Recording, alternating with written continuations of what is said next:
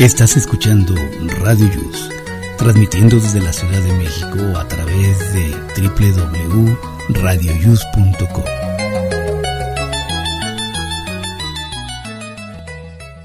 El siguiente programa contiene escenas de conocimiento explícito, con diálogos cargados de curiosidad, que pueden afectar la sensibilidad de personas no acostumbradas a hacerse preguntas sobre el mundo que las rodea. Tamales Marín presenta.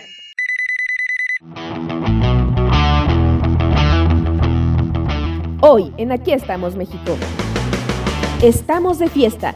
Cumplimos dos años acompañándote. Gracias por seguir con nosotros. Comenzamos.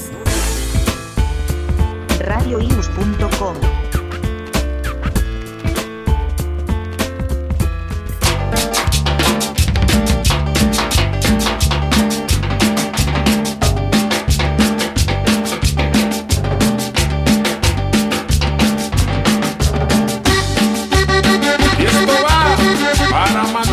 amigos, ¿cómo están? Muy buenos días. Les saluda su amigo Jesús Zelaya en este sábado 23 de julio del año 2022. Hoy se festeja a Santa Brígida. Así es, tienen alguna tía, abuelita, prima, hermana, novia que se llame Brígida, pues inmediatamente a felicitarla.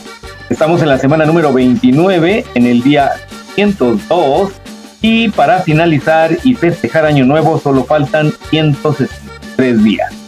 Hoy es Día Mundial de la Ballena y de los Delfines. Más bien sería de las ballenas y los delfines. También es el Día Mundial del Síndrome de Grogen. Y mañana, mañana que es domingo, será el Día Internacional del Tequila. Así es que mañana es propicio para echarse unos cuantos tequilitas a la hora de la comida. Sin abuso, por supuesto. Y también es el Día Internacional del Autocuidado. Adelante, Miguel. Hola, ¿qué tal? Gracias Jesús, muy buenos días. Bienvenidos al programa número 118 de Aquí estamos México, que lo hacemos con muchísimo gusto y aquí estamos completitos. Bueno, nosotros, ¿verdad? Faltan las demás. Qué bueno. Cada uno de nosotros estamos completitos. Sí. Sí, ¿verdad? Enteros, sobrios, diría. Ya por ahí se van a Sí. ir integrando, ya las escucharán. Pero bueno, bienvenidos, muchísimas gracias. Saludos a la gente que nos escucha en los Estados Unidos, particularmente en Los Ángeles, California. Muchas gracias por escucharnos. Bueno, pues vamos a comenzar, vamos a saludar a nuestra compañera Rosy, que anda... ¿Dónde andas, mi Rosy? Estoy aquí en esa. Buenos días, queridos radionautas, compañeros, haciendo un rico desayuno, huevitos revueltos, para que no digan, un cafecito bien rico también. Anda, Uy, pobre. Hoy no nos tocó barbacoa, ¿verdad? Pero pues unos huevitos, que también el huevo está carísimo, ¿eh? Oye, todo... Mejor hubiera ido por barbacoa, Pero es que ya, ya están a la par, exacto, ya están a la par. Antes ¿verdad? decías, aunque sea unos huevitos, aunque sea una torta, pero pues ya todo eso Ya sale. hasta los frijoles, ya los frijoles comen los ricos. Por favor, en mi cumpleaños me regalan una gallina ponedora. Y una Oye, de frijol. sí. Vamos a hacer ¿A como los no? pueblitos, ¿no? Que les regalen vacas y gallinas. Yo pido una gallina ponedora, por favor. Oye, no estaría mal tener tu granjita, ¿no? Ahí en tu patio. Pues nada sí más. puedes. Sí, nada más deja que ya viva en mi pueblito lindo y hermoso y vas a ver que voy a Sí. tener las conejitos y todo lo que yo pueda. Pues en alguna época, no tiene mucho, habían, trataron de inculcar eso, ¿no, Jesús? En la ciudad, de hacer huertos urbanos, que no es mala idea. Así de repente, este, en, en las azo- azoteas, que pongas tus plantitas en las estas rejas para tener ropa. De repente así, ay, pues vete por el pasote y ya te subes, ¿no? Por Pero sí lo hicieron, pero y lo que es más, ni siquiera fue idea del gobierno, sino empezaron a hacer sus eh, sembradíos de, de cannabis. Esto sí es cierto, ¿eh? No, pero me refiero a los huertos para difundirlo entre la gente, para, por ejemplo, ahorita estaría genial, Sí. Genial, genial que, que te puedas, por ejemplo. ¿y qué se puede dar? Que, que puedas poner en un patiecito Jitomate. jitomate, chile, tomates verdes, las hierbas, cebolla, cebolla, algo Oye, que no haga árbol, ¿verdad? exacto, todo lo que sea enterrado está perfecto. Y sí sería muy práctico hoy en día hacer eso porque está todo por las nubes y subiendo, ahora sí que y Sí. subiendo. No, escuchaba un programa de radio donde decían, y, y no fue en broma, sino que ahora pues no alcanza a algunas personas, no les alcanza para comprar el kilo de tortillas. Y ahora sí, al cuartito de tortilla y en lugar de comerte tres, te comes una, ¿no? Sí. Sí. Oye, y- pero y en en- México, digo, la gente de escasos recursos, eh, problemas económicos, era lo que comían, ¿no? Es tortillitas con frijol. cerco, frijolito, huevito, y ahora también hasta eso está caro. que sí es que- Sí, está Por muy mal. En lugar de haber de comer huevos, hubiera ido por la barbacoa. Me sale, creo que más barato. La verdad no sé, Ahí se van. pero ahí se pues van. ahí se, va, se dan un quien vive. Sí, hombre, ayer fui a comprar a, mm, a un lugar en donde yo iba ahí porque me daban muy barato y ay que le pregunté al tomate y cuando lo compraba en 33 por ahí así 30 al kilo me dice que 48 yo qué dice sí es que está subiendo no entonces eh, el huevo a 50 y seguía subiendo. Ya se está integrando Vane. Eh, Vane buenos días. Hola, hola, ¿qué tal? Good morning por la mañana. Vanesita. ¿Cómo andan? Hola, Vanessa. extrañándote, Vane. el escándalo Ay, ya sé, no me extrañen, ya llegué, ya estoy aquí. Vaya, bienvenida mi Vane. En este día tan caluroso, ¿cómo anda de calor por allá? Hoy sí, pero pues nada que unas chelitas no. Yo pensé, ay Vane, es bien temprano. Bueno, Yo pensé que ibas a decir una agüita de. Jamaica aquí con harto hielo. Un heladito, un heladito, pero sí, efectivamente, en cuanto termine el programa, ya es oficial y podremos chelear. Ya es ahora ya, sí.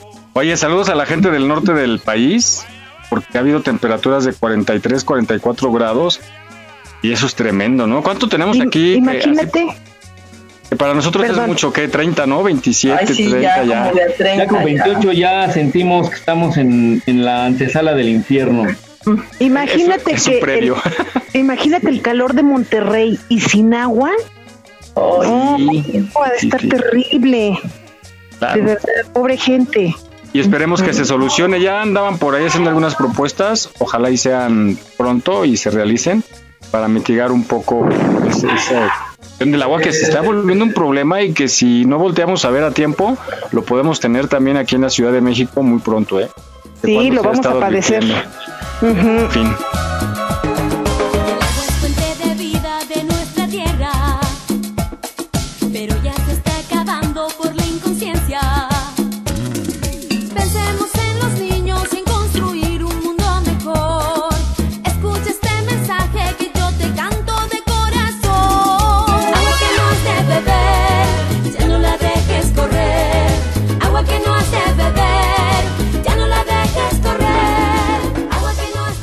Bueno, vamos a iniciar, chicos. Qué bueno que ya andan por acá en este día tan caluroso. Bueno, vamos a, esta reflexión que eh, nos dice que hay que valorar lo que tenemos, que a veces tenemos la oportunidad a la vuelta de la esquina o a, a un lado y no la vemos y estamos renegando de todo. De entrada, creo que todos nosotros estamos aquí, los que nos escuchan, somos ganadores, ¿no? Estamos sobreviviendo a una pandemia que se ha llevado desgraciadamente mucha gente. Y bueno, creo que ya es momento de reflexionar, los que quedamos, aprovechar lo que tenemos y disfrutar, como hemos dicho aquí siempre, disfrutar cada momento de nuestra vida, porque no sabemos qué puede pasar mañana, ¿no? Ustedes, Somos por ejemplo, ¿qué, leyenda. qué- qué planes? Sí, ya somos historia, o sea, ya somos parte Sí. de la historia, ¿no? Sí. Dentro de poco estaremos en los libros seguramente. Bueno, sí, la verdad. Que no nos ha dado nada. Oigan, pero ustedes qué, qué sueños han tenido que no han podido realizar? ¿Qué, qué, qué es para ustedes ser felices? ¿Qué buscan en la felicidad? ¿Qué es para ustedes? ¿Qué esperan? Salud. Ahorita para mí la felicidad es tener salud. Poder amanecer un día más está más que agradecido. Excelente. Dios nunca nos va a abandonar en la comida, en el trabajo, mientras que tengamos salud. Yo opino que tenemos todo. Ok, muy bien. ¿Tú, Jesús? Yo también creo que la salud es lo más importante. Sin ella, lo demás no se puede conseguir. En sí es que mejor es eh, tener salud y ya lo demás, como sea, uno lo busca. Y que, que creo que ahora la hemos valorado más, ¿no? Bueno, creo que nosotros la Sí, hemos la verdad, valorando sí. muchísimo más y, y no hay que Sí. quitar el dedo del renglón. Tú, mi Vane, ¿qué sueños tienes para ser feliz? ¿Qué te falta para ser feliz o cómo eres feliz?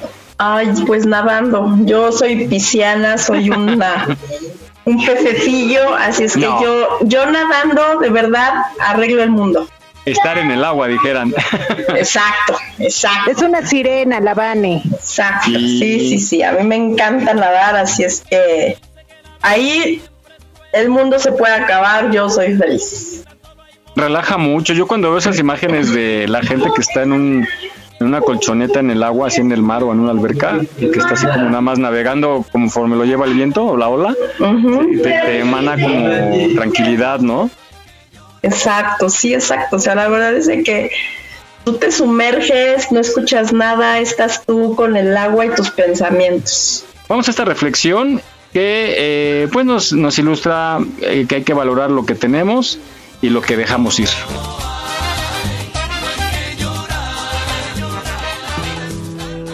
La bolsa de piedras. Cuentan que una vez un hombre caminaba por la playa en una noche de luna llena, mientras pensaba en su vida y reflexionaba. Él pensaba, si tuviera un auto nuevo, sería feliz. Si tuviera una casa grande, sería feliz. Si tuviera un excelente trabajo, sería tan feliz. Si tuviera a la pareja perfecta, sería el hombre más feliz del mundo.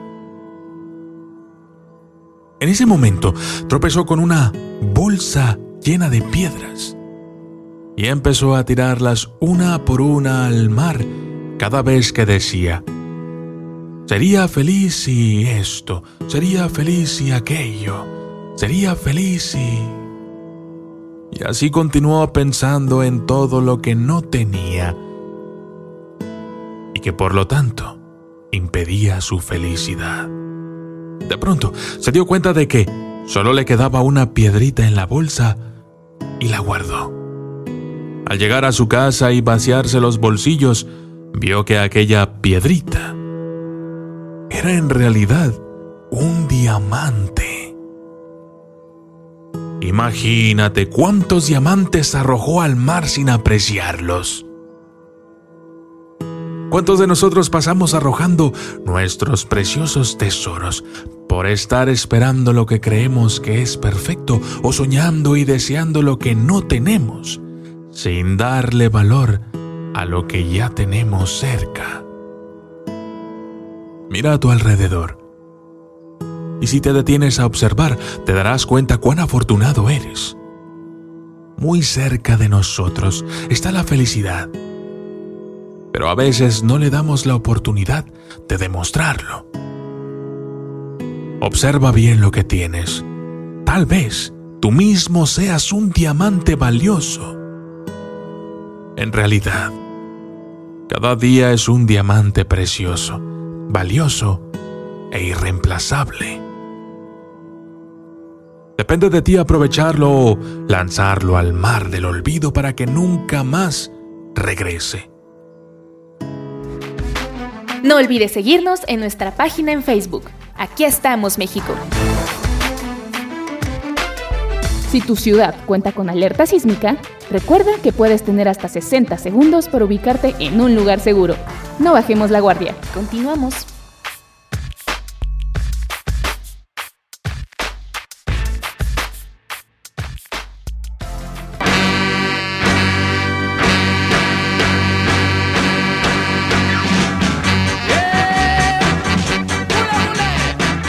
Bien, pues después de escuchar esta reflexión, siempre las reflexiones son bonitas y son interesantes. Bueno, el, el poder pensar de manera positiva y el, y el hacer el bien a otros creo que es importante. Adelante, Miguel. Y esto es muy interesante porque es verdad, ¿eh? si ponemos a hacer memoria, eh, seguramente vamos a encontrar algo que dejamos ir o vemos o dentro de pronto vamos a ver algo que tenemos al lado y vamos a darnos de topes y aquí lo tenía y no lo aproveché. Exacto. Valoramos ya cuando ya no lo tenemos, Ujú. cuando Así ya es, perdimos no, todo. no lo, no lo sabemos aprovechar en su momento o valorar en su momento. Y como dice la reflexión, a veces tenemos unos diamantes que dice uno, ¡ay, qué tonta! Sí. Ya ves, O a veces somos- ahí está Miguel. O a veces, a veces somos un diamante, pero en bruto, ¿verdad? Y, y no, no sabemos. No, Pero pues se pule y ya, ¿no? Sí, no, es cierto. Por ejemplo, eh, y lo vimos en esta pandemia, ¿cuánta gente, de verdad, yo estoy sorprendido, maravillado de la gente que hace sus TikTok, que digo, ¿cuánto talento hay en, en la mayoría? Y por ejemplo, antes le daba pena a la gente, ¿no? Hablar a una cámara, hablar al, al simple celular, ¿no? Grababas a la gente y se volteaba. Y ahorita en cualquier lado ya les vale y hacen su TikTok. Y entonces mucha gente descubrió que tiene un don o un talento Una están habilidad. Sí, Entonces, sí. hay que escarbarle bien. Algo bueno debemos saber hacer en la vida. Entonces, Yo soy bueno. Soy un diamante. aprovechenme. Pues bueno, Aprovecharemos, Rosy. Hablando de don y de talento, pero mal canalizado, hay muchos delincuentes, ciberdelincuentes, y ahorita está en su apogeo, pero de verdad también en el noticiero está saliendo y más gente sigue cayendo. Yo también ya dos casos cercanos que ya lo hemos platicado aquí. Y se trata de los fraudes de aquellos que ofrecen préstamos.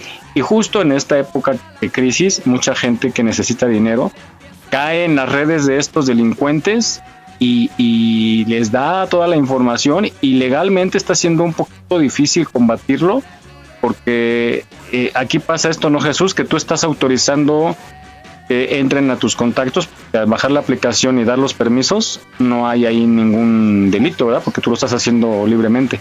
Claro, pero el uso que le dan, ah, ahí está, hay que habría que buscarle por el Sí. uso que le están dando. Sí, sí, sí. em, híjole, es que en teoría debería estar todo por escrito, ¿no? En un contrato.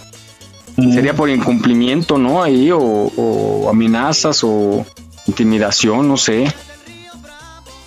Pero Eh, algo mal uso de tus datos personales. Pero como que le falta un Mm, ¿no? poquito de un poquito de rigor a los legisladores como para al ver que esto está em, proliferando, pues tomar una rápida decisión y modificar el código penal y pues ahí eh, proteger a la ciudadanía. Digo, que sí está peligroso en esto, ¿eh?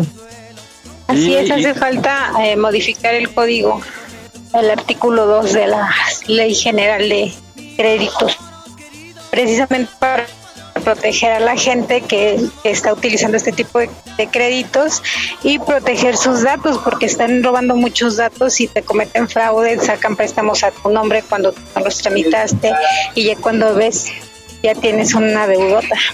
Y No, fíjense que no, pero- sí, fíjense que no, no solo estos trámites de préstamo, este, también se está dando con estas personas que no están, este, poniendo a su nombre, por ejemplo, las casas que les dejan como herencia, ¿eh?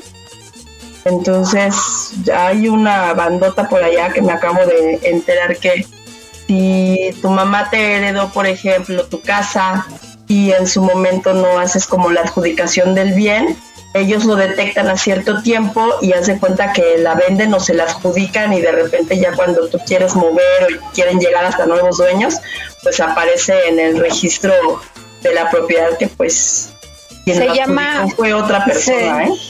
Se llama usucaption ese trámite, bueno, esa ah, eso que se tiene que hacer para adjudicarte la casa ilegalmente. Ujú. Se llama usucaption y sí, por cualquiera lo puedas. Así es que aguas con eso, ¿eh? Bueno, vamos a la nota de los fraudes y ahorita regresamos a ese tema que también es muy importante. Vamos a escucharla. con un pueblito que llevo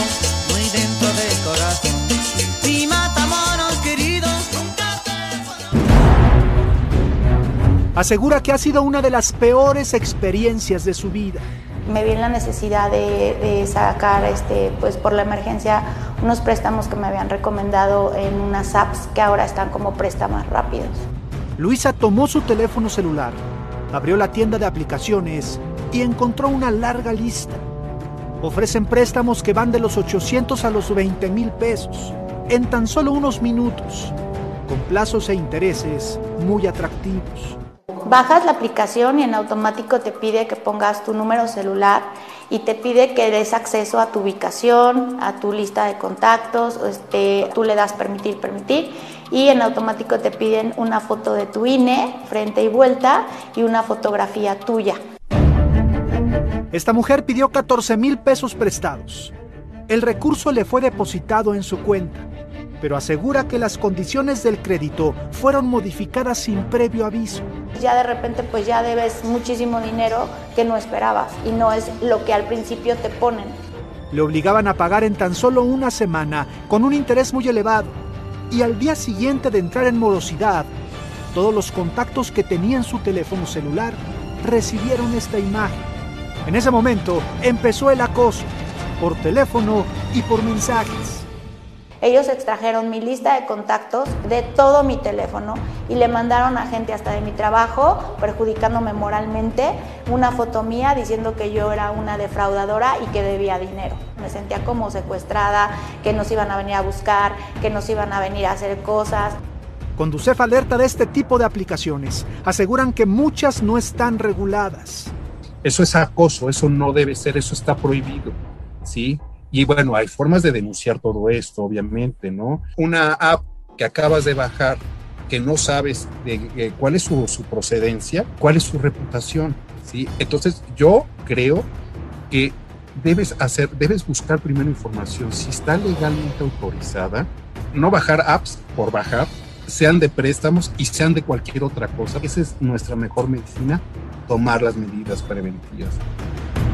Luisa levantó una denuncia en la fiscalía local por el robo de sus datos y el daño moral. Así que tenga mucho cuidado. Siempre verifique la reputación de la aplicación antes de descargar. Roberto Domínguez, Fuerza Informativa Azteca.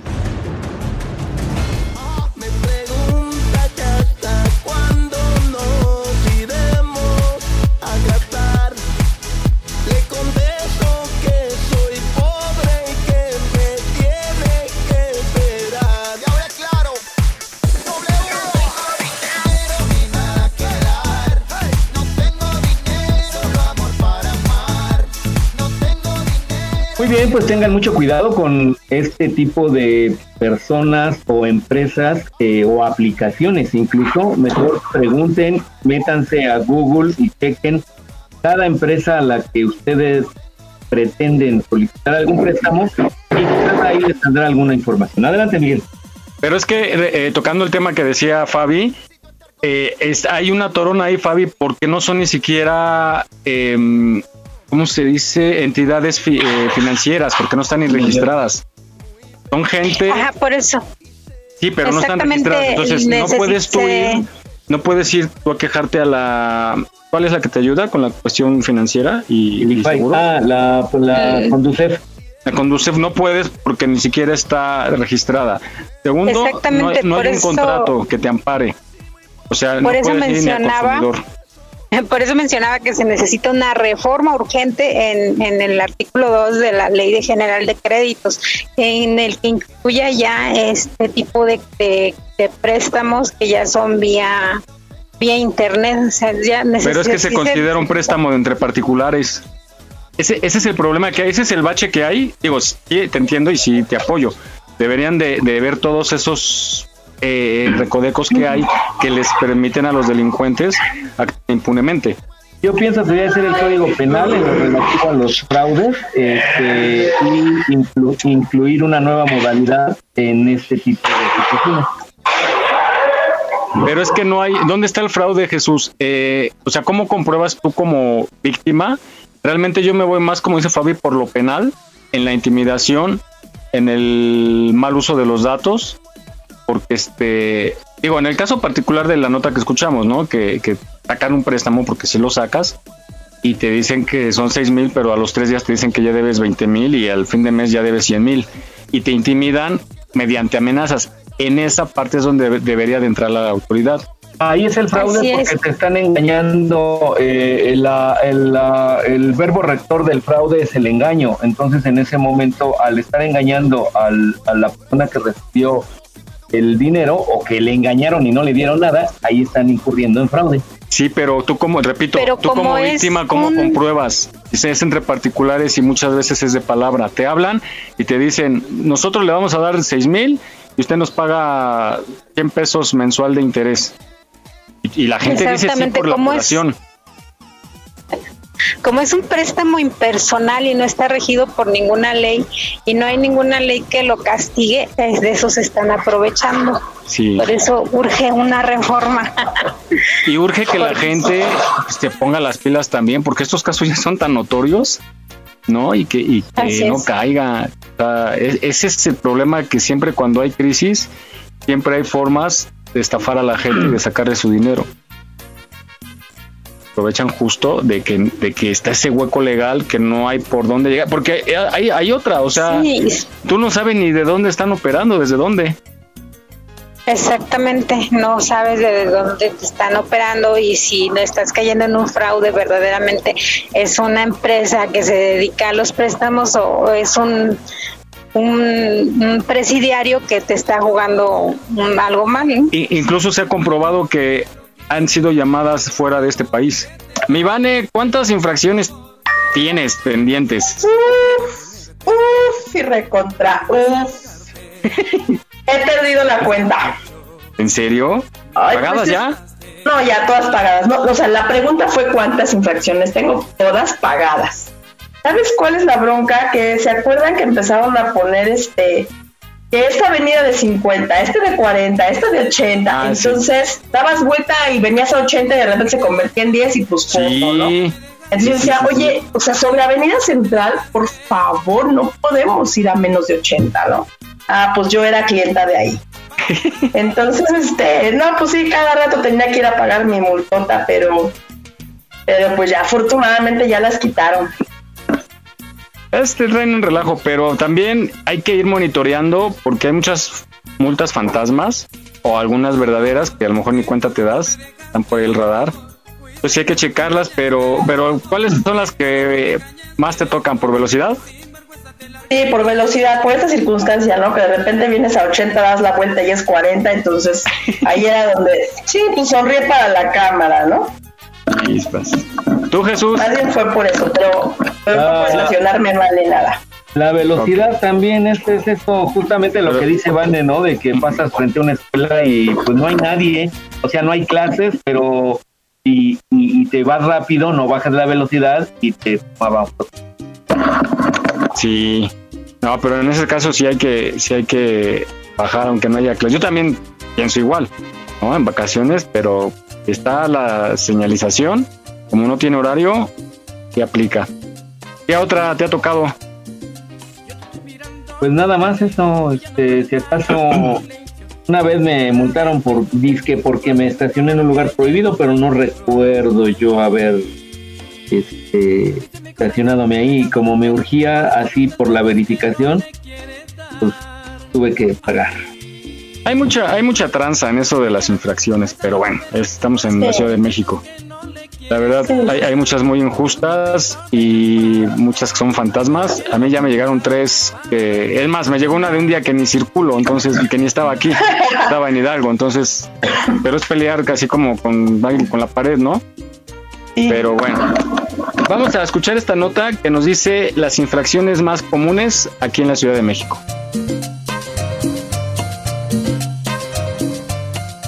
Las 5 infracciones de más de 400 pesos más comunes. Carcacha, paso a pasito, no nos vayan a infraccionar. Estas son las 5 infracciones más comunes. Rebasar el límite de velocidad. Se reportaron más de 900 mil casos entre enero y marzo de este año. La multa es de entre 896 y 1792 pesos. Estacionarse en sitios prohibidos. La multa es de entre 448 y 2688 pesos. No respetar las preferencias de paso en las intersecciones se multa con entre 896 y 2688 Detener tu vehículo o circular en zonas prohibidas, especialmente en carriles exclusivos, es muy común y su multa es de entre 1.792 y 2.688 pesos. Que un vehículo circule sin placas o permiso o sin la calcomanía o tarjeta de circulación se sanciona con una multa de entre 1.792 y 2.688 pesos.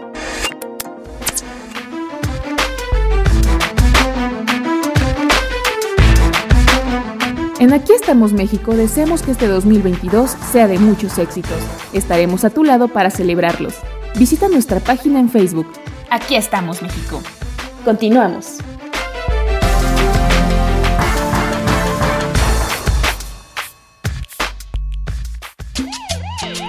Vagoneta roja, a su derecha. Deténgase a su derecha, por favor.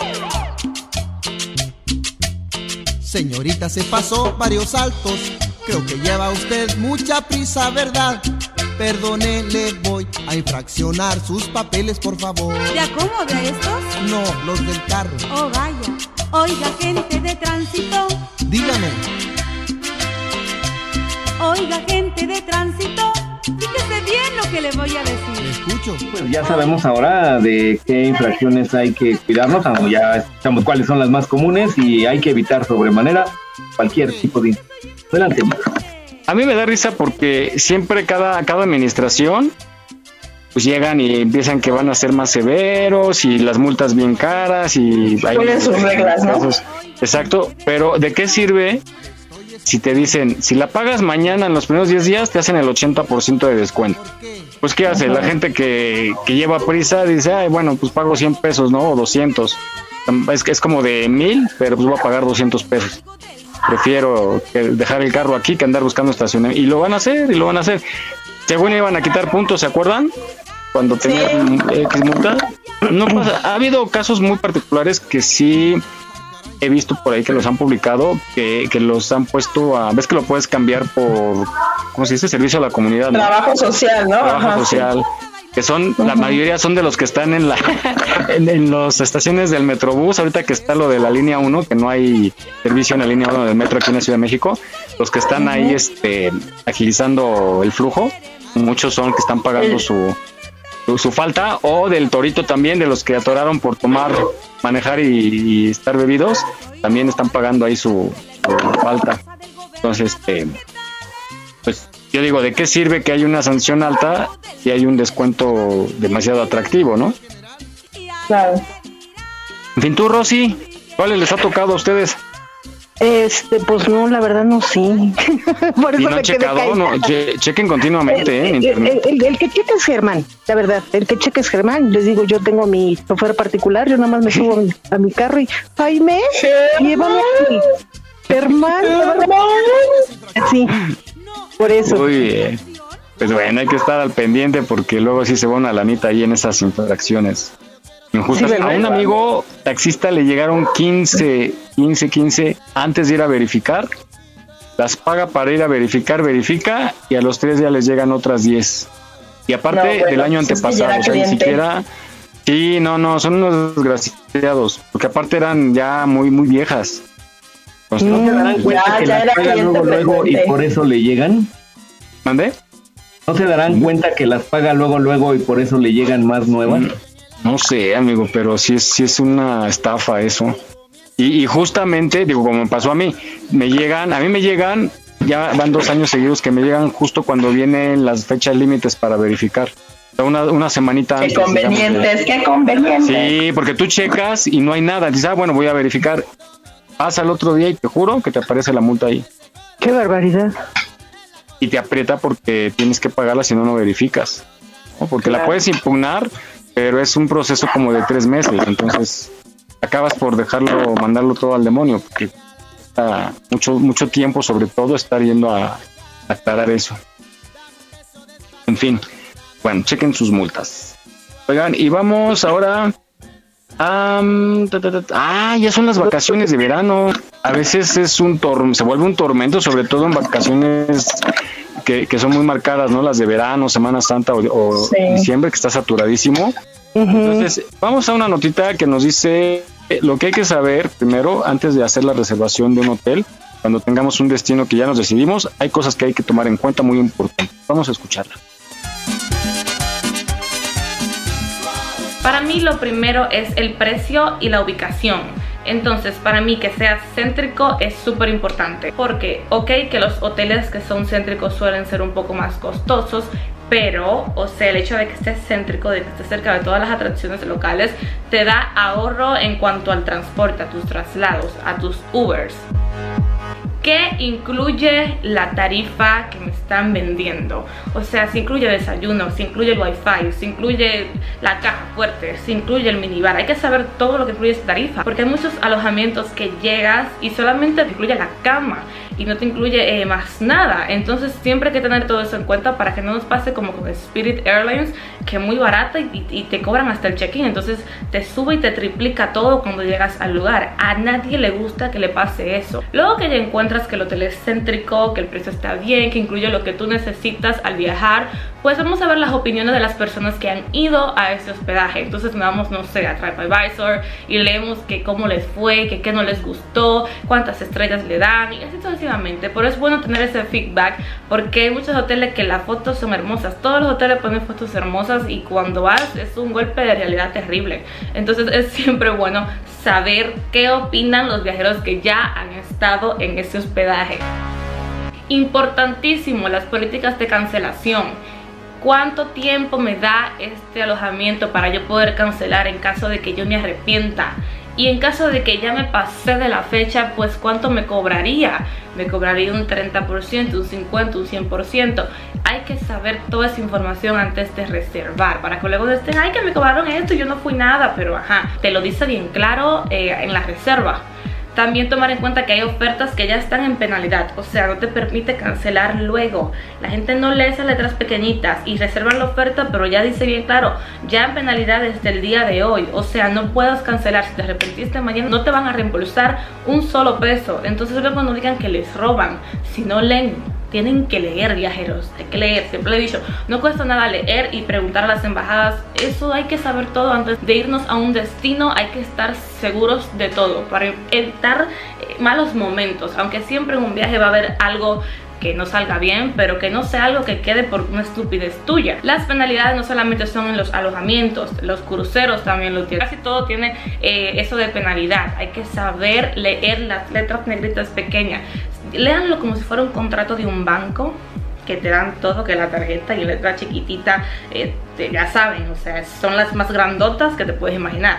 Para mí esos puntos son como ya los más importantes para reservar el hotel y que me hacen de mi estadía pues más cómoda y puedo rejugar con mi presupuesto. Y sé que ustedes también lo harían así, porque si es céntrico creo que realmente podría caminar la mayoría del tiempo y tendría todo cerca, entonces me ahorraría mucho en el transporte y así sucesivamente, o sea, tiene sus pros y sus contras, pero depende de lo que tú vayas a hacer a ese lugar, lo que tú como viajero individual, porque cada quien busca algo diferente, pues busque y eso le ayude a realmente vivir eso que quieren. Estamos de aniversario. Gracias a ti por ser parte de este programa. Aquí estamos, México. Continuamos.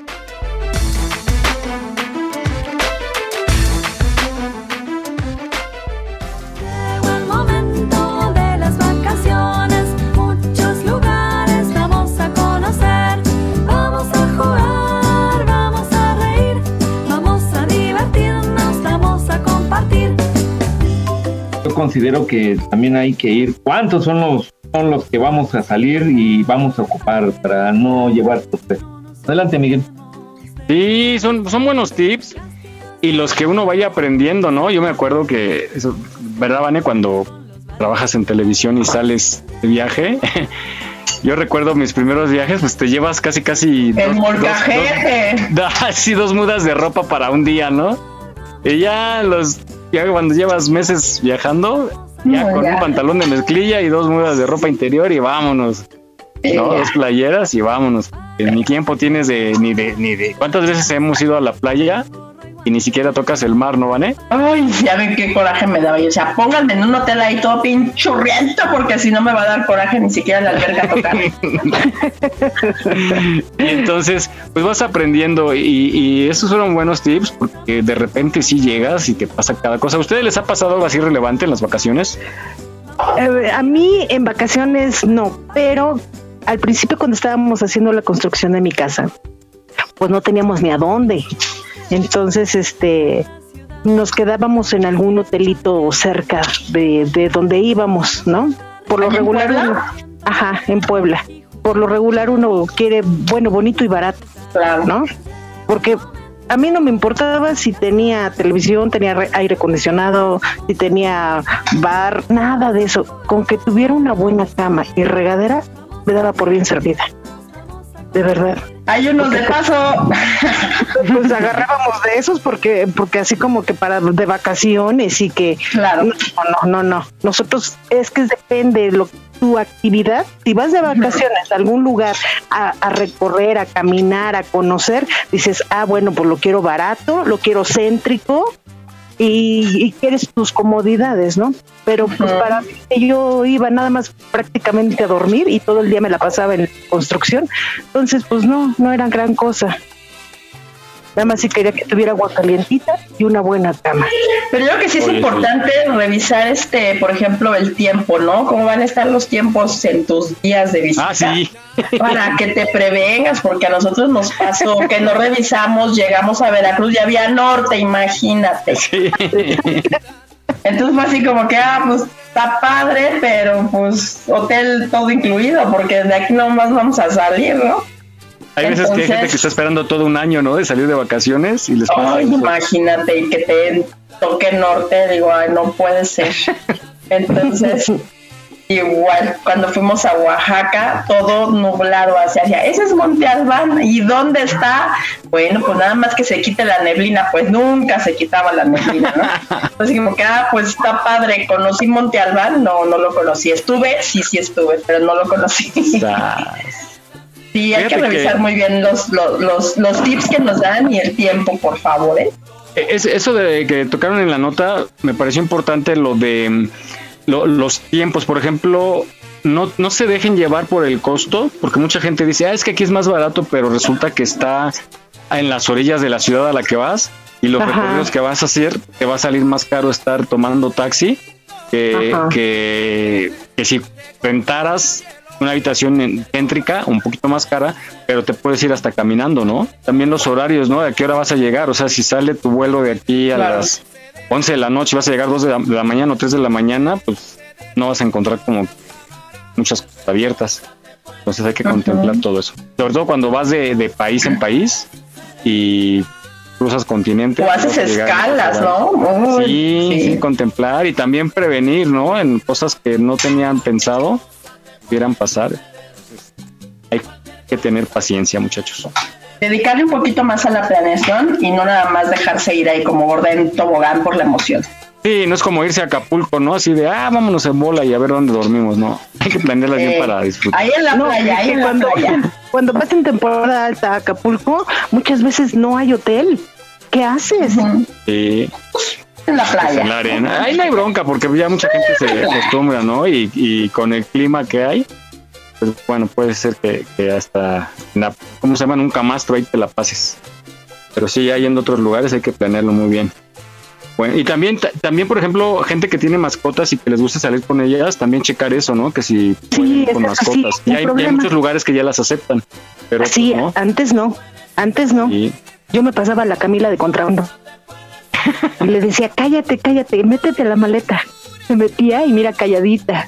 Pero lo malo es cuando escuchaba algún ruido así fuerte o raro porque empezaba a ladrar. Ah, y, y tú, y tú salías al pasillo y wow, wow. y es que, ¿sabes qué? Es un Estoy practicando para una obra. Ándale, es un schnauzer y el schnauzer ladra mucho. Uy. Entonces, pues bueno, pues ya mejor este, preferíamos pagar para, para que entraran porque pues sí, qué pena. Muy bien. Oigan, y también tener eh, en cuenta llevar un botiquín. Luego hay imprevistos si van en carro y de repente pasa algo por ahí. Luego no sabemos ni Sí. qué hacer. y nos Estamos ahí cubriendo con un trapo, con un pañal. ¿No? Entonces hay que tener mucho cuidado. Vamos a esta nota que nos da unos pequeños tips de lo que hay que hacer en cuestión de primeros auxilios, sobre todo cuando vamos en carretera.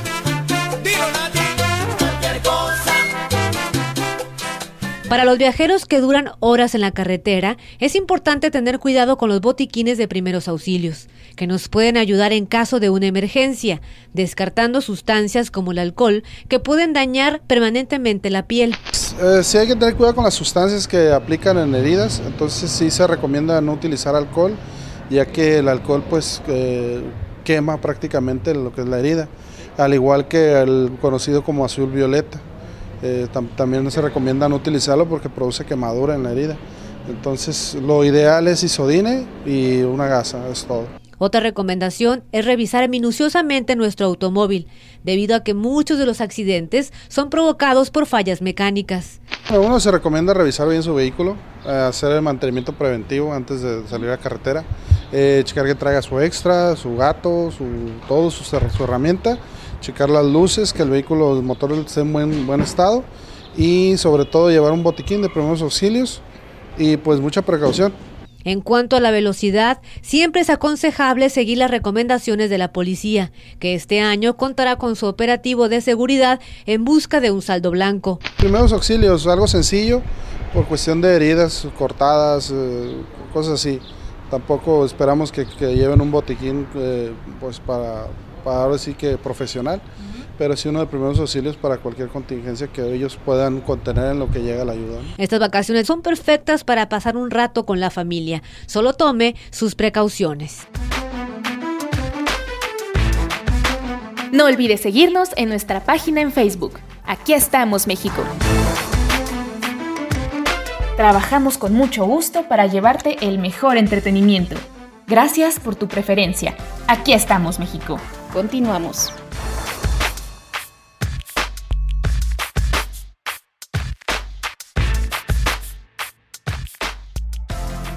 Yo no necesito vacaciones ni dolores de cabeza. Solo me bastan mis amigos y un traguito de cerveza. Yo no necesito vacaciones. Preparen su botiquín y vayan prevenidos. Más vale tenerlo y no necesitarlo que necesitarlo y no tenerlo. Adelante, Miguel.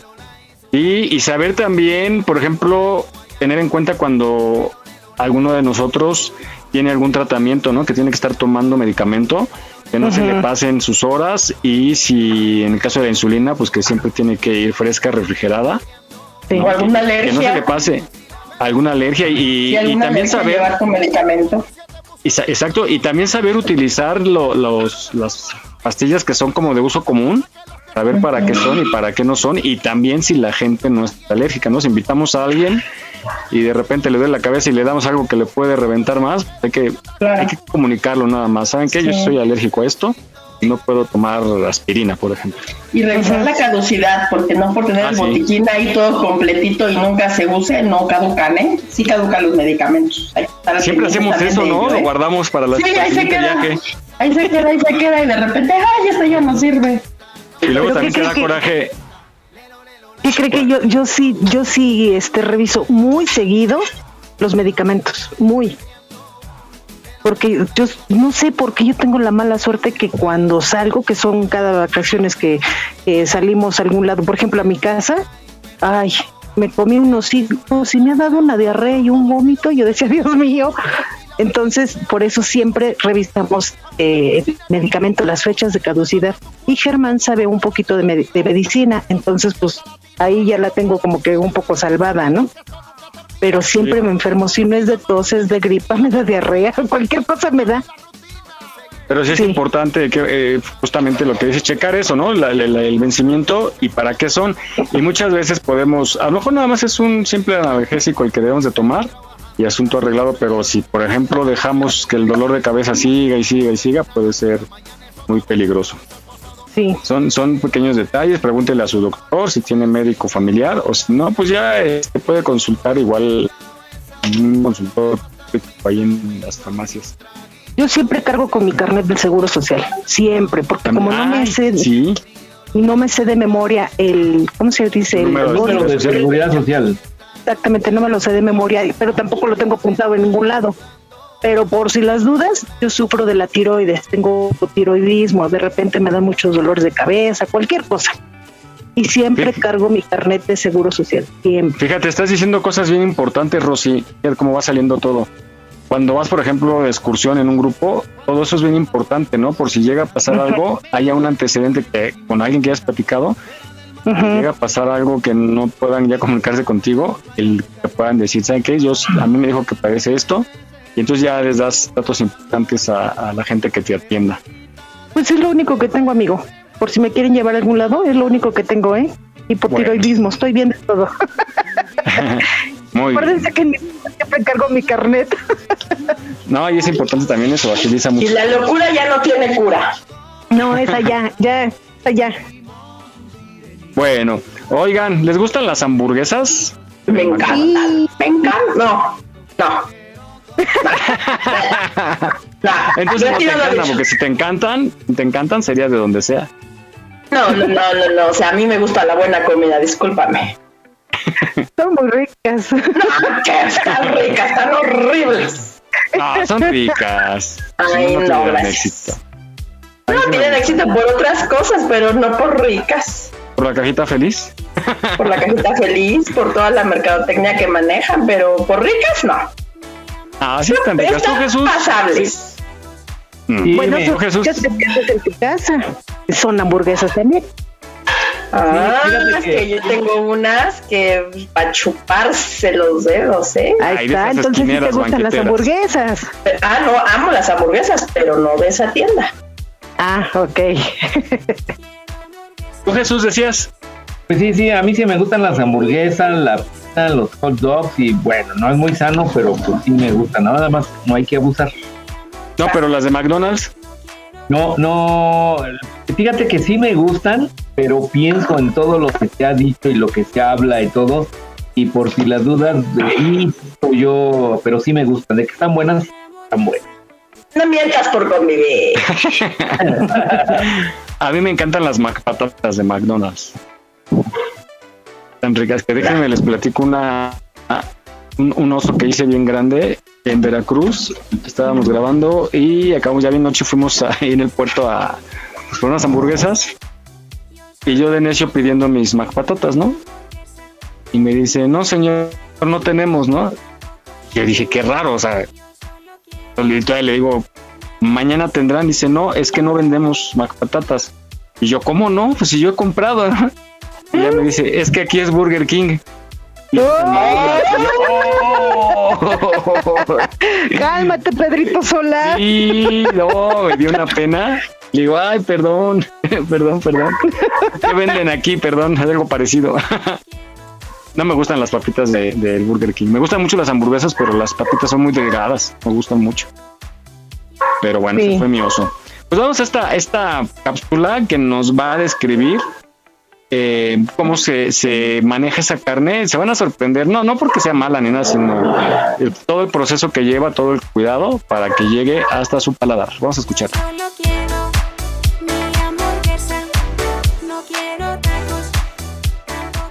Tienen mucho valor para llamar a esto hamburguesa de calidad. Las hamburguesas podridas matan a la gente. Visitamos una fábrica de carne para averiguar cómo se hacen las hamburguesas de McDonald's.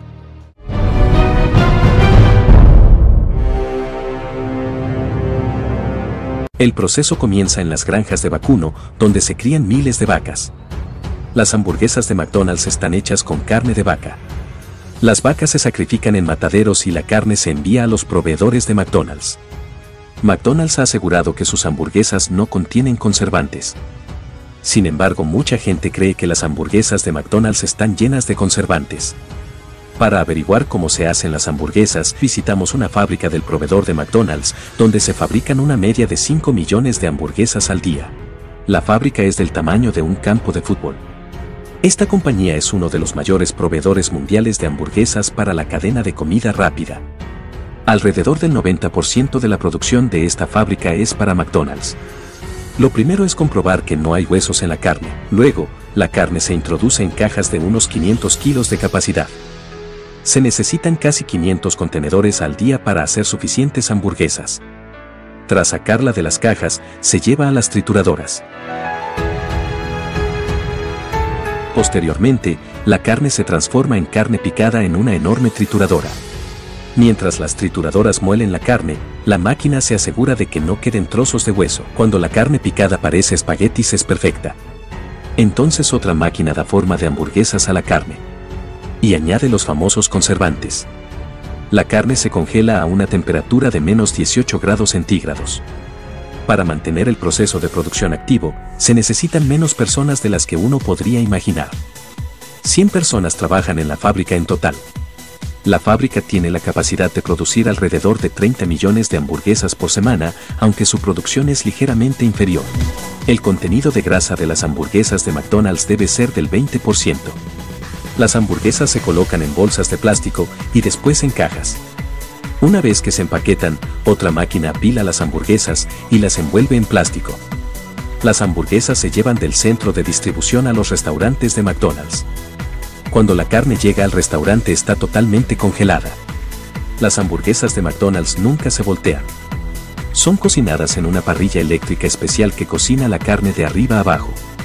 Esto disminuye el tiempo de cocción. Toma solo 40 segundos cocinar una hamburguesa congelada.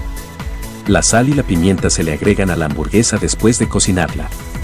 El tiempo total que toma preparar una hamburguesa de McDonald's, desde el congelador hasta las manos del consumidor, es de aproximadamente un minuto y medio. Ya sabes cómo se hacen las hamburguesas de McDonald's. Pero, ¿sigue siendo igual de apetecible que antes?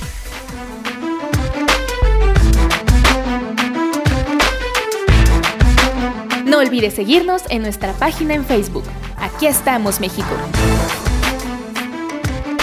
En caso de sismo, no utilices el elevador. Si ya no te es posible salir, comienza el repliegue.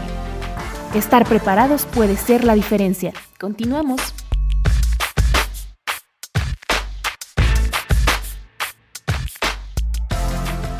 A mí me gustan las hamburguesas con papas fritas, con mayonesa, con mucho queso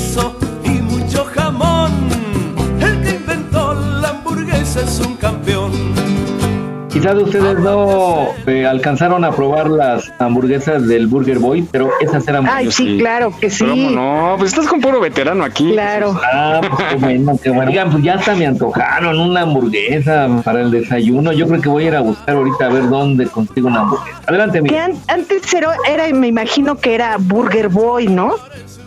Sí. No. Quiero, no, era McDonald's, no era Boy. No, no, no, está otra empresa. Es diferente.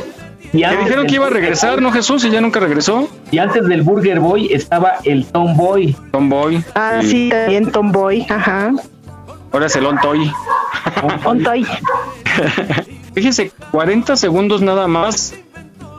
Ese dato que nada más se cocina 40 segundos y que no se debe voltear. Lo calientan en una plancha y no se debe voltear. que Ese dato tan interesante. Y lo que sí vamos a investigar también, yo sabía que tienen un tiempo de vida. Ya ven que las ponen ahí, tienen un numerito. Entonces me decían que después de cierto tiempo ya no la dan, la tiran, la desechan.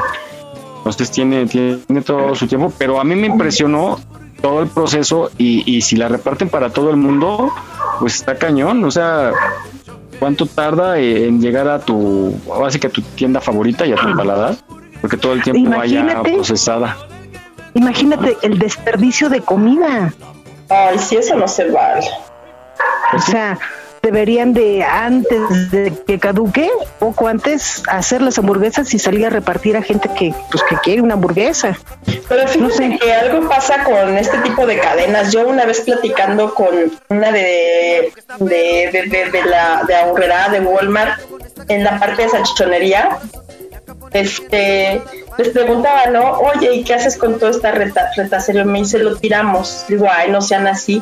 Que de verdad no nos deja ni siquiera llevárnoslo a casa y de hecho cuando lo tiramos le tenemos que rociar jabón para que efectivamente no se rehúse nadie. Oye, ¿cómo crees? De verdad, dije, oye, pero qué feo, o sea, eso no debería de ser, o sea, todavía entiendo que no lo vas a vender porque ya está la caducidad muy cercana, o es más, lo ofreces para que salga, oye, esto caduca pasado mañana, cómaselo entre hoy y mañana, ¿no? y, aún sí, así, sí. y aún así sabemos que a pesar de que la fecha dice una caducidad, todavía tienes un rango de probabilidad que puedes usarte, ¿no? Digo, no un mes, no seis meses, pero sabes que no te va a hacer Un- daño, unos ¿no? días, Ajá, ajá. exacto, ¿no? Pero, me digo, oye, es que eso está, está mal, o sea, ¿por qué no hay como un servicio, fundación o algo así de, ¿sabes qué? Voy a pasar todas las noches y a recolectar todo este tipo de cosas y los llevo al albergue, a la casa hogar, al, no sé, ¿no? Me dice, de verdad, no me deja ni siquiera o sea, llevarlo. Ya ni siquiera que yo lo pueda comprar como trabajadora, de decir, ah, pues esta retacería este, me la van a dejar más barata, yo la compro para mi casa. Dice, no, le tengo que echar jabón para poderlo tirar a la basura. Y oye, qué Así tú crees. Entonces, pues, políticas que en mi cabeza no lo entiende y, y ellos tendrán sus razones de por algo, pero que alguien me explique. O sea, que el día que veas a alguien echar espuma, te dices, eh, te Eh, te comiste el jamón, eh, te comiste el jamón. ajá. Bueno, pues muy interesante esta, esta nota. A mí sí me gustan, me gustan las patatas. Pero de McDonald's, no de burger. de McDonald's, sí, hombre, qué oso. y bueno, pues para acompañarlas está la catsup, que la catsup le gusta mucho a los niños, pero también creo que es muy dulce, ¿no? No, no es como muy bueno estar en el consumo de la catsup. Fíjense que a mí me gustaba mucho, me gustaba ponerle al arroz, me gustaba ponerle al huevo, me gustaba mucho antes la katsu. Como no la consumo ya, entonces como que ya salió de como que de mi paladar rico. Ya como que sí la siento demasiado. Sí, ya te hastía. Ujú. Muy bien. Pues bueno, vamos a esa cápsula que nos dice cuál es el proceso para elaborar la salsa catsup.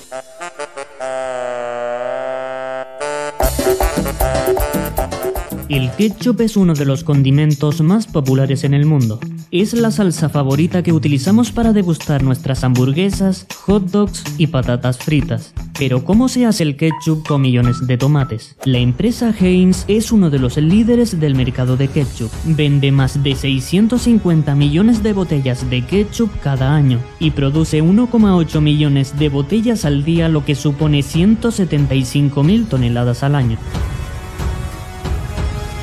Henry Heinz revolucionó los hábitos alimenticios del siglo XIX. Su vieja receta es la clave del éxito. Todo comienza con la recolección de millones de tomates, luego se transportan a la planta de procesamiento. Los tomates se limpian con chorros de agua. El sistema se mueve continuamente para remover la suciedad y los tomates en mal estado. Ascienden en una rampa donde unos operarios separan los tomates verdes. Una trituradora corta los tomates y crea una pasta que se envía a las fábricas de producción de ketchup de todo el mundo. Esta fábrica Heinz en los Países Bajos produce ketchup con ingredientes biológicos certificados como pasta de tomate, edulcorante natural, azúcar, cebolla en polvo, especias, sal y vinagre blanco. Para ello usan mucho tomate. La pasta de tomate es el ingrediente principal y llega a la planta en enormes bolsas de aluminio que han sido envasadas al vacío para conservar la frescura. Cada una contiene 250 kilos de pasta extraída de tomates mediterráneos.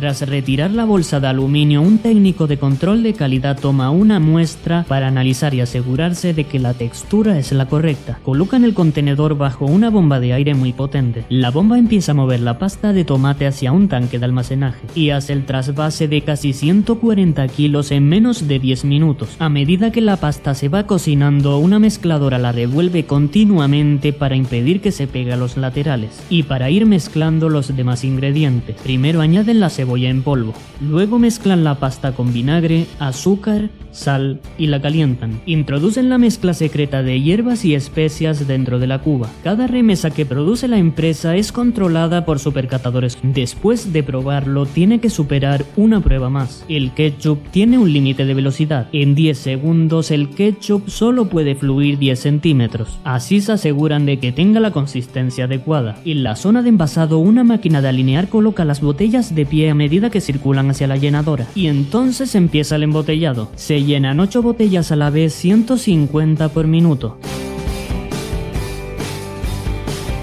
La siguiente máquina coloca un tapón de plástico sobre cada botella. Una botella sellada de ketchup permanece fresca al menos un año, porque el vinagre que lleva actúa como conservante natural.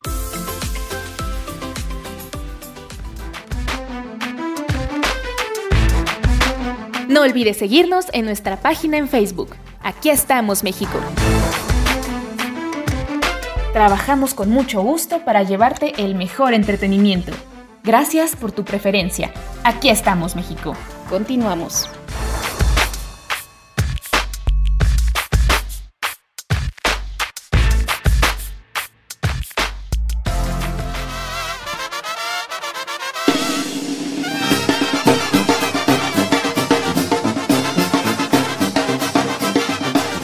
Mí me, en lo particular me gusta mucho la salsa casut en los mariscos, en los de camarón, de ostión y pues en la pizza, la hamburguesa y los hot. Adelante, Miguel. Y a mí, yo, a mí me gusta poquito, sí le pongo, pero poquito al hot dog, a las papitas de repente, pero hasta ahí. Pero yo creo que mucha gente no, le, le- lo baña y lo ahoga en catsup Sí. O en Valentina, ¿no? también.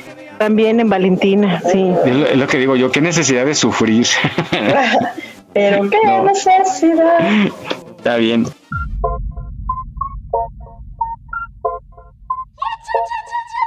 Estamos solos y de fondo suena un ritmo violento. Mi cuerpo se va moviendo y tú te pones contento. Hace unas horas no te conocía, era de noche y ahora de día. Antes que nada vamos a hacer un avance porque ya dentro de poquito para que estén preparados con su lápiz y papel porque viene Vane la tenebrosa y su malévolo test. ¿De qué va a ser hoy, Vane? Pues mira, ya que andamos hablando de comida y comida chatarra, ahí les va. Dime cómo te gusta la pizza y sabemos cómo te gustan los galanes, galanas o galones. Ah, Caray. Uy, muy Ahí interesante. va. Fíjense, fíjense nomás. Y, y Pues es luego divertido. Muy bien, pues, que- Muy acertado. Abuelitos allá en casita, preparen su lápiz y papel, háblenle al marido, despierte a los chamacos para saber cómo le gustan y ya vas, señora, ya va a saber usted cómo van a ser sus nueras. le, le da pizza a su chamaco y ya las va a ir conociendo. Bueno, adelantito de esta nota. Vamos ahora con este refresco, esta bebida de cola. Que tiene una inmensa presencia en todo el mundo.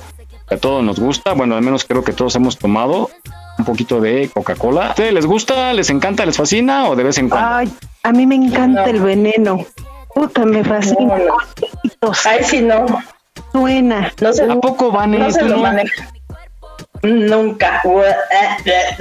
No, gracias. No seas chisme porque yo tengo una foto donde estamos con una Coca-Cola en Monterrey. Nada más la ¿Tomándola? No. No, Yo tomando no, Coca-Cola, no. ¿Cómo no, ¿verdad que crees? Eres un caso Te lo extraño. prometo. Sí ¿No eres nada de la señora esa que habla con los alienígenas?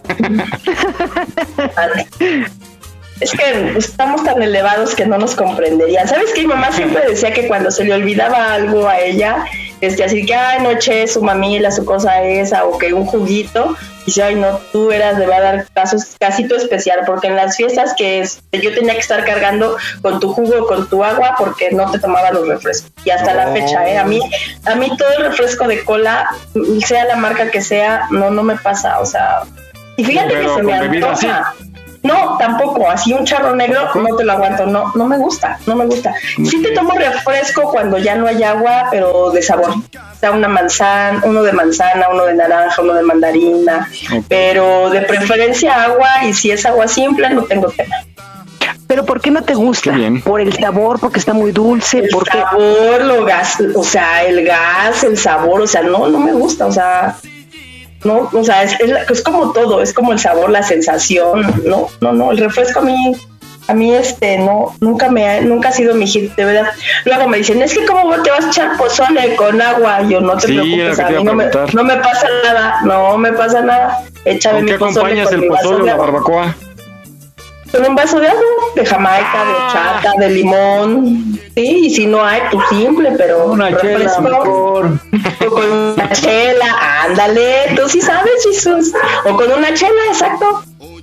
Eh, me, me late mejor la chela que los refrescos. Ah, mírala. Qué raro. Qué sana. Sí, a mí cuando me dice el doctor, debe dejar el refresco, ni tema, no te preocupes, no lo voy a tomar. Muy bien. O por ejemplo, eso- esas, Ah, perdón. es- perdón, esos sobrecitos para hacer agua, oh, no, Ay, son horribles. Ay, no. No. No, no, no, no, sí, no, no, aunque sea light, aunque sea, no, cero, no, no, no. Este, le digo, no, a mí con la agüita simple y estoy bien, no te preocupes. Oigan, hablando de los sobrecitos, ¿se acuerdan del culé? ¿Cómo nos pintaba la lengua? ¿Cómo pintaba todo? Sí, claro. Ah, Y sí, fue muy sobrecito chiquito. Pero Sí, todavía sí. lo venden, ¿no? ¿A poco? ¿A No. poco todavía existe? No, ya, bueno, yo lo he visto. El otro sí, pero Kool-Aid no. Vamos a investigar. Kool-Aid? El segundo yo digo que sí. Y, y sí me acuerdo de los comerciales, ¿no? Del conejito. Que decía. Kool-Aid, el refresco de la casa. a ver, vamos a pedir la producción que, que nos pase un comercial de Kool-Aid. Bueno, ahorita que lo tengan. Bueno. Esperando a que salga la producción. Acuérdate- acuérdense que producción es muy bueno, pero en los milagros se tarda un poquito más, entonces ahí lo tienen, ya vamos a escucharlo. Planeta extraño, nada de beber. ¿Cómo no? Kool-Aid de seis refrescantes sabores que disfrutar. Prueben. ¿Me pone en órbita? Sí, nos lo llevamos a Marte. Con terrícola. si me alcanzas, regresa. Toma Kool-Aid. Le pone sabor al momento. No metemos gol, ¿por qué no entras a ayudarlos? Me encanta la acción.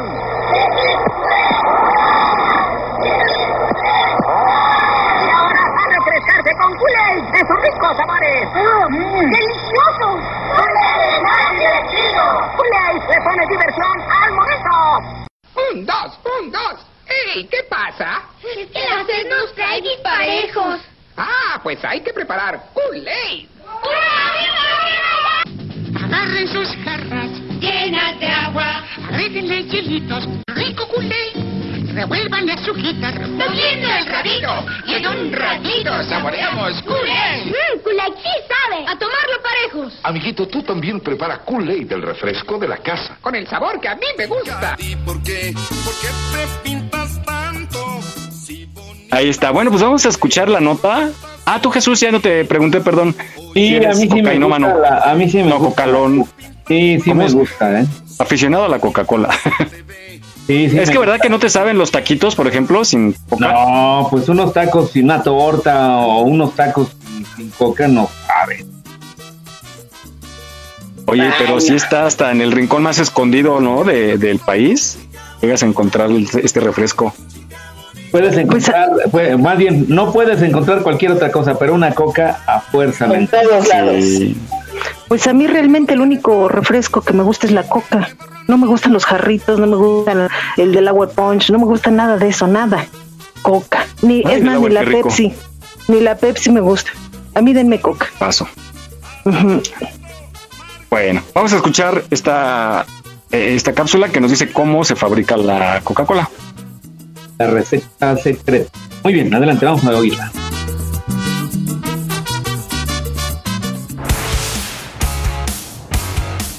Atlanta, Georgia. Hogar de la bebida carbonatada más vendida del mundo. Se vende en 200 países. Ninguna otra empresa del planeta produce, envase y distribuye refrescos a una escala tan asombrosa. Así que, ¿cómo lo hacen?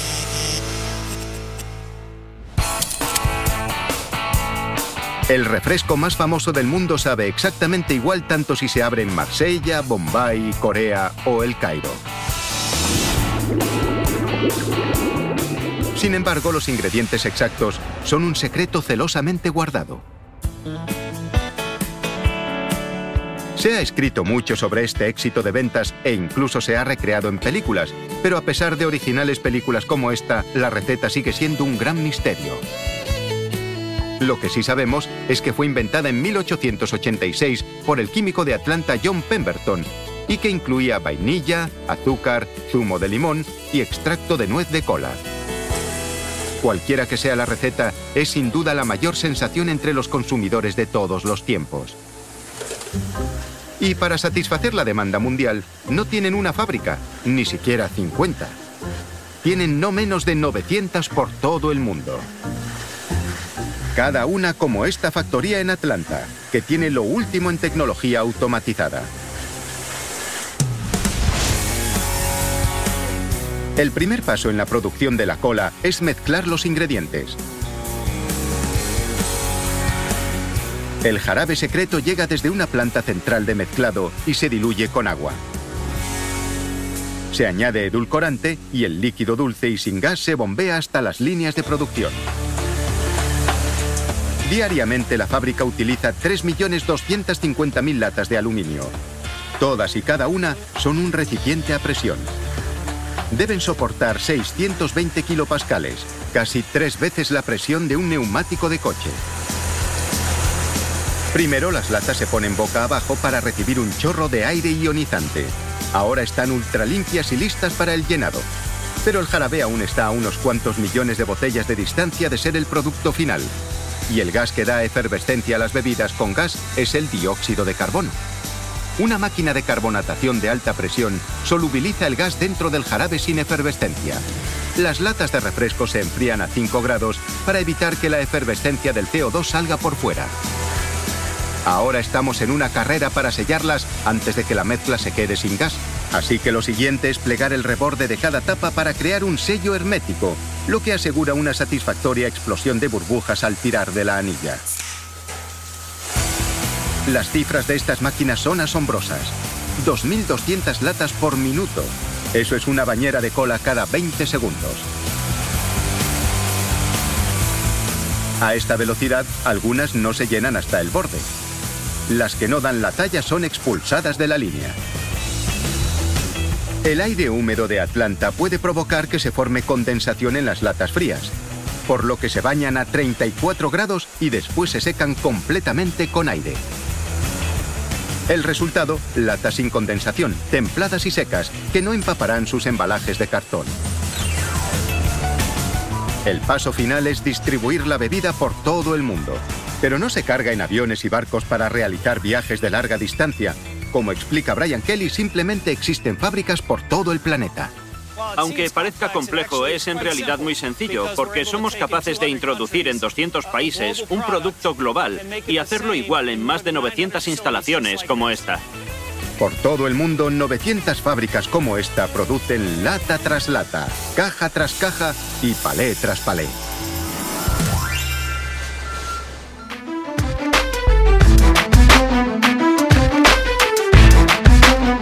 Aquí estamos, México. Esperamos tus comentarios a nuestro WhatsApp 56 294 1459. 56 294 1459. Continuamos.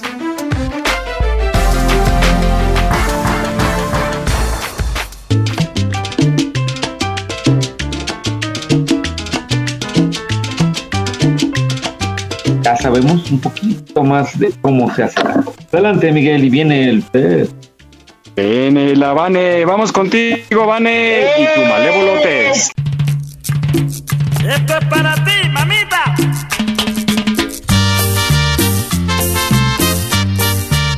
Venga de ahí. Chan, ¿Están listos con su lápiz y papel? Vamos a descubrir cómo nos gustan los galanes, las galanas, los galones, según el gusto de tu pizza. Si es que están listos para empezar con la primera pregunta. ¿Listos? ¿Listos?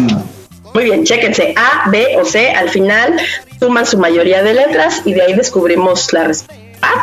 Va. Ok. Venga. Primerito, lo primerito. ¿Qué tipo de masa prefieres? A, normal, B, gruesa o C, finita. A, normal, B, gruesa o C, finita. Número dos.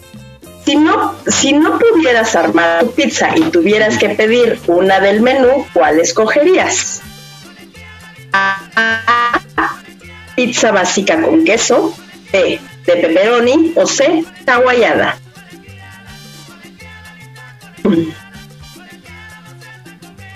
Eh, Venga, ¿cuál es tu postura sobre las pizzas de masa y orillas rellenas? A, la o salchichas, queso, lo que sea de ponerle de más, increíble. B, eh, es neutral, digamos que según como lo vea. O C, las pizzas rellenas son una abominación, deberían declararse ilegales. Bien, ahora armemos una pizza. ¿Cuál es la salsa que más te gusta? A, la pizza de salsa normal. B, salsa blanca. O C, sin salsa. ¿Cuál era la normal, ve? A, A. Ah, A con salsa normal de pizza, B salsa blanca o C sin salsa. Ok, ahora vamos a escoger los vegetales que le vamos a poner a esta pizza. Pueden elegir uno o todos, pero tiene que ser de su línea, de su línea. Entonces, letra A, champiñones, piña, pimientos y aceitunas. B, tomates, espinaca, jalapeños o papas. Y C, pimiento verde, cebolla morada o pimientos rojos asados o de plano cero vegetales. Eh. Ahora escoge la proteína. A. Pepperoni, salsa picante, salchicha vegana. ¡Ay! Qué rico. Uy. B. Tocino, anchoas o jamón. Y C. Una salchicha suavecita y pollo. Híjole. ¿Dónde está su proteína favorita? Ahí le ponen A, B o C. Cha, cha, cha, cha, cha, cha, cha, cha. Recuerden que están escogiendo al galán y a la galana, ¿eh? Ay, caray. Y por último, elige la salsa con la cual le van a dar ese toquecito encima de, de toda su pizza. A. Barbecue. B. Búfalo. O C. Nada de salsas. ¿No está la mostaza? No, esa pizza no lleva mostaza. Piñero, te te oíste. No está la mostaza. ¡Chale, chale! ¡Qué tranza! Eh, mencionada la- ¡Chale, qué tranza! Oye, sí, qué- qué resbalón acabo de. Hagan Sí, sus sí, conteos. Sí, licenciado. Celaya. ¿Cuál fue la última? La última, la última. La última, ¿cuál fue? ¿Cuál es la salsa que Sí, le pones? Las, las, las opciones. A, barbecue, B, búfalo o C, nada de salsas. ¿Cu- ¿Cuántas son? Una, dos, Siete, ¿no? dos, cuatro, siete. Mm, Listo. Uno, Ya tres, tengo. cuatro, cinco A. No, pues mayoría A. mayoría Yo también. Ya. Cinco A. Ok. Mayoría. Yo 3A, 2B y 2C. O sea, todos A. Entonces, pues me voy a ir al revés, con el C. Ahí les va. Los C son bien hot, bien calientes. Así es que le gusta que su pareja sea así cachondona. Wow. Y que, y que no es nada más por lo superficial, sino más bien tienen ese superpoder de, de atraer a los cachondos y a los más atractivos o atractivas, ¿eh? Ah. Para los, para los C, ah no, para los B, perdón, les ha tocado uno de los trofeos más lindos, porque aman Ah. a los perros, a las mascotas, entonces Bonito.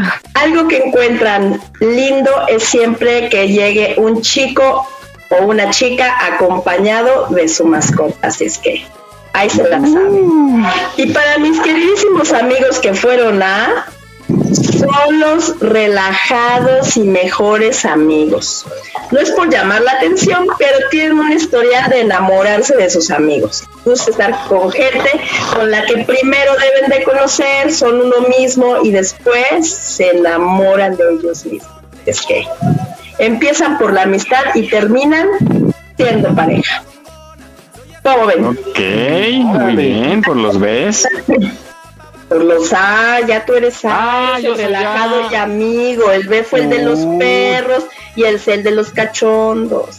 Ay, Los hot. los hot, los hot. Así es que díganme si sí o si no. Pues sí. Empiezan por enamorarse de sus amigas y amigos. Pues sí, Creo así que, creo que sí.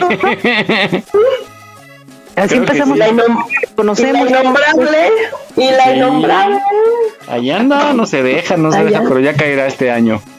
Ya caerá, ya caerá. Decretado, decretado. Ella dijo un día Oye. que le llegué, oye, ella dijo un día que le llegué, eh, ni loca estaría contigo cuando haya una pandemia así. y mira, Ah, el día que haya una pandemia, me dijo. Pues ya, Ya Ya, llevamos dos años. es el hacer efectiva. va. Ya le puse ¡Qué Oli. sorpresa! Oli. bueno, saludos a la innombrable, pues ya aprovechando el viaje. Saludos. También a su marido. estoy, ¿eh? Saludos al innombrable y también a su marido. Bueno, Sí, sí. pues ahí está mi Vane. Muchas gracias allá en casita. Pues ya sabe, señora, cómo van a ser sus nueras o sus yernos. Es que vaya escogiendo pizza de la buena para que vayan ahí como que. Y que se vayan definiendo. Que se vaya Claro, perfilando. ¿No? Para mejorar la raza cada vez más. bueno, gracias, Vane. Te esperamos la próxima semana con este test malévolo. Gracias. Vamos a la popa, vida mía. A llevarle un milagrito a la virgencita de la Candelaria. ¡Epa!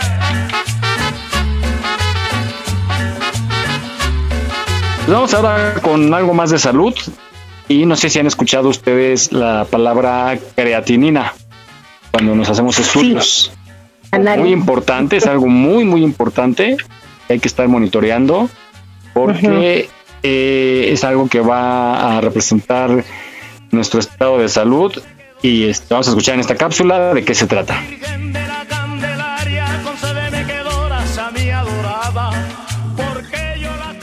Creatinina alta.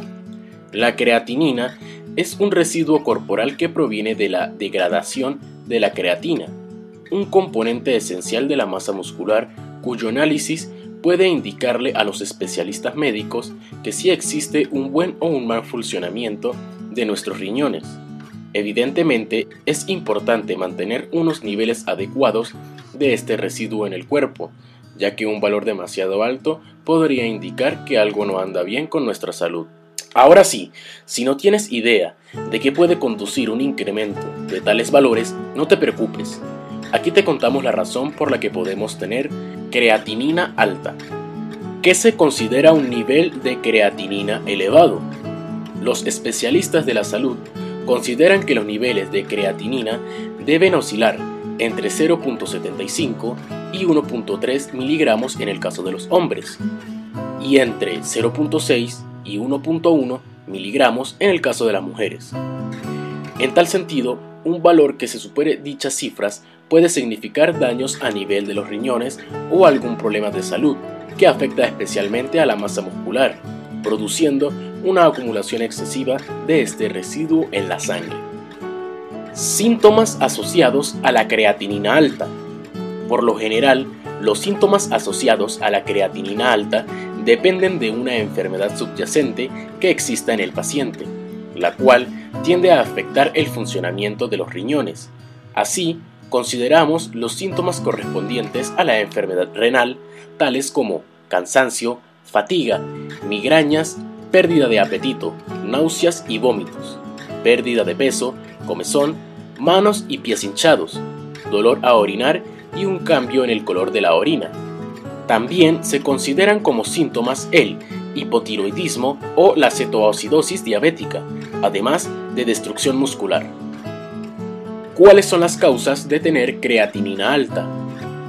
En cuanto a los factores que suelen desencadenar un nivel de creatinina elevado, estos suelen corresponder a ciertas complicaciones en el funcionamiento de los riñones, los cuales puede incluir daños e infección renal, reducción del flujo sanguíneo hacia los riñones o insuficiencia renal. Asimismo, tener la creatinina alta también puede ser el resultado de algún trastorno de las vías urinarias, sobre todo en el caso de obstrucción de las mismas por motivo de cálculos en la vejiga. Por otra parte, no debemos olvidar que los problemas musculares también constituyen un factor de suma importancia en la producción excesiva de creatinina, por lo que una descomposición de las fibras musculares, bien sea por lesión o daño muscular, puede aumentar considerablemente sus niveles. Significar la presencia de problemas renales tales como la nefritis. Consecuencias de tener la creatinina alta. Como ya hemos dicho, el análisis de los valores de la creatinina en la sangre es esencial para conocer el correcto funcionamiento de los órganos renales, por lo que tener creatinina alta solo puede indicar la presencia de enfermedades o daños en los riñones.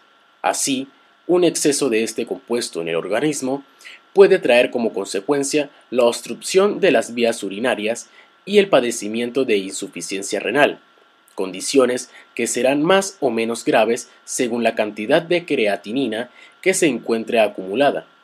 Sin embargo, la creatinina alta no siempre se relaciona con enfermedades renales crónicas, por lo que se debe acudir a un especialista de salud que realice el correspondiente análisis y descarte la presencia de tales patologías.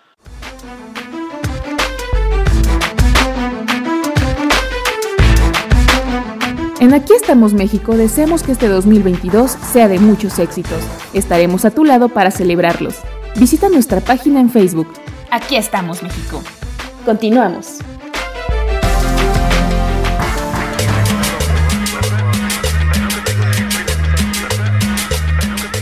Muy bien, pues ya sabemos, yo había escuchado la bilirrubina, pero esto es creatinina. Adelante, Miguel. Por ahí va, por ahí va. De todos modos te mueve.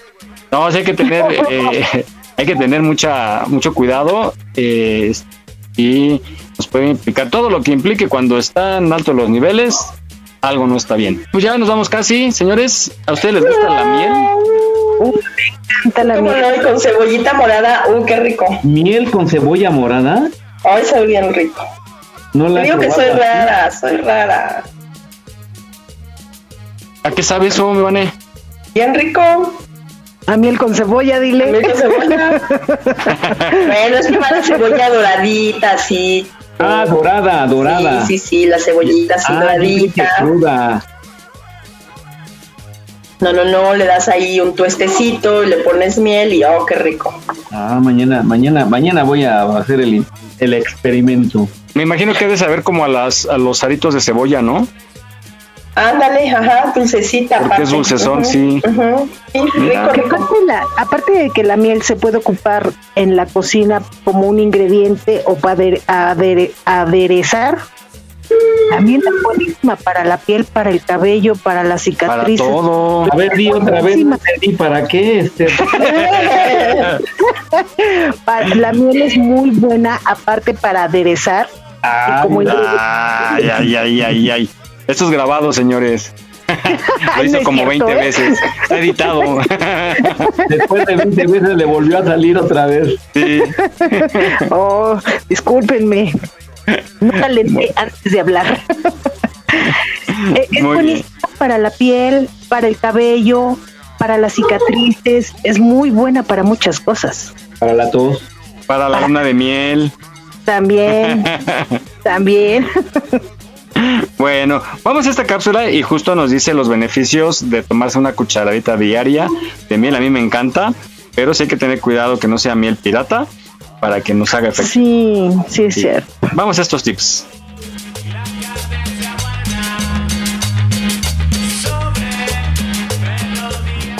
Como sabemos, la miel es producida por las abejas de forma natural, las cuales recolectan el néctar, que es un líquido rico en azúcar que tienen las plantas en sus flores. Entre los nutrientes más destacados que aporta la miel está la fructosa y la glucosa, pero también aporta minerales como magnesio, calcio y potasio y vitaminas como la B1, B2 y C. Tal lo prometido, veamos ahora 5 beneficios concretos sobre nuestra salud cuando consumimos miel.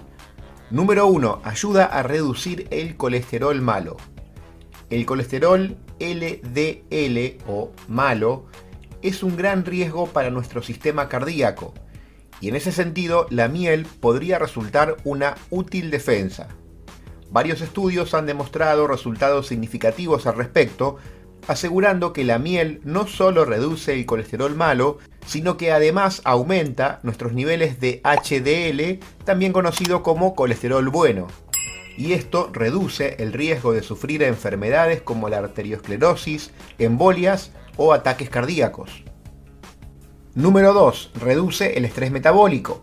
El estrés emocional, psicológico o fisiológico se traduce en el cuerpo como estrés metabólico. Ocurre cuando nuestro cerebro entiende que nuestro cuerpo se está por quedar sin combustible, lo que pasa por ejemplo cuando estamos entrenando o durante el sueño nocturno. Como la miel natural produce glucógeno hepático, esto termina siendo algo así como una reserva de energía que nuestro cerebro tiene para seguir funcionando normalmente.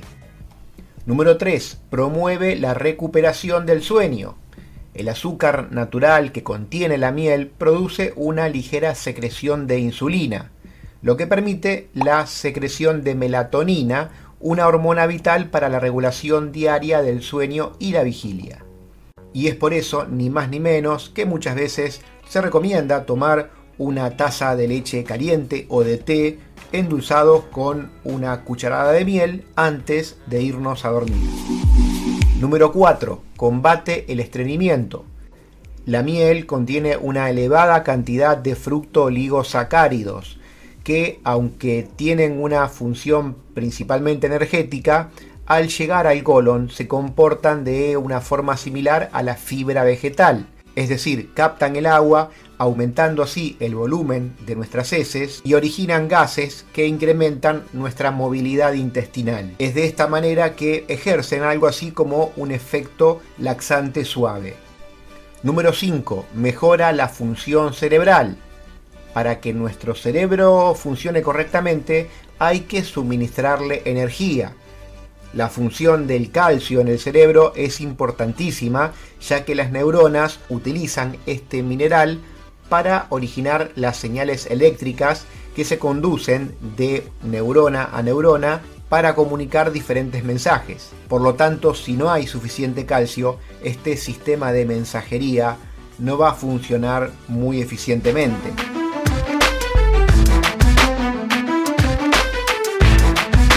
No olvides seguirnos en nuestra página en Facebook. Aquí estamos, México. En caso de sismo, no utilices el elevador. Si ya no te es posible salir, comienza el repliegue. Estar preparados puede ser la diferencia. Continuamos.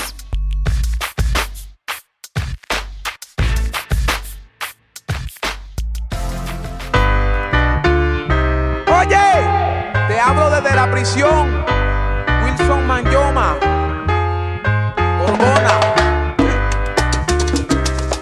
Bien, pues eh, hablando de miel, yo a mí me gusta la miel con mostaza para la vinagreta. Mm, queda Ay, qué rico. delicioso.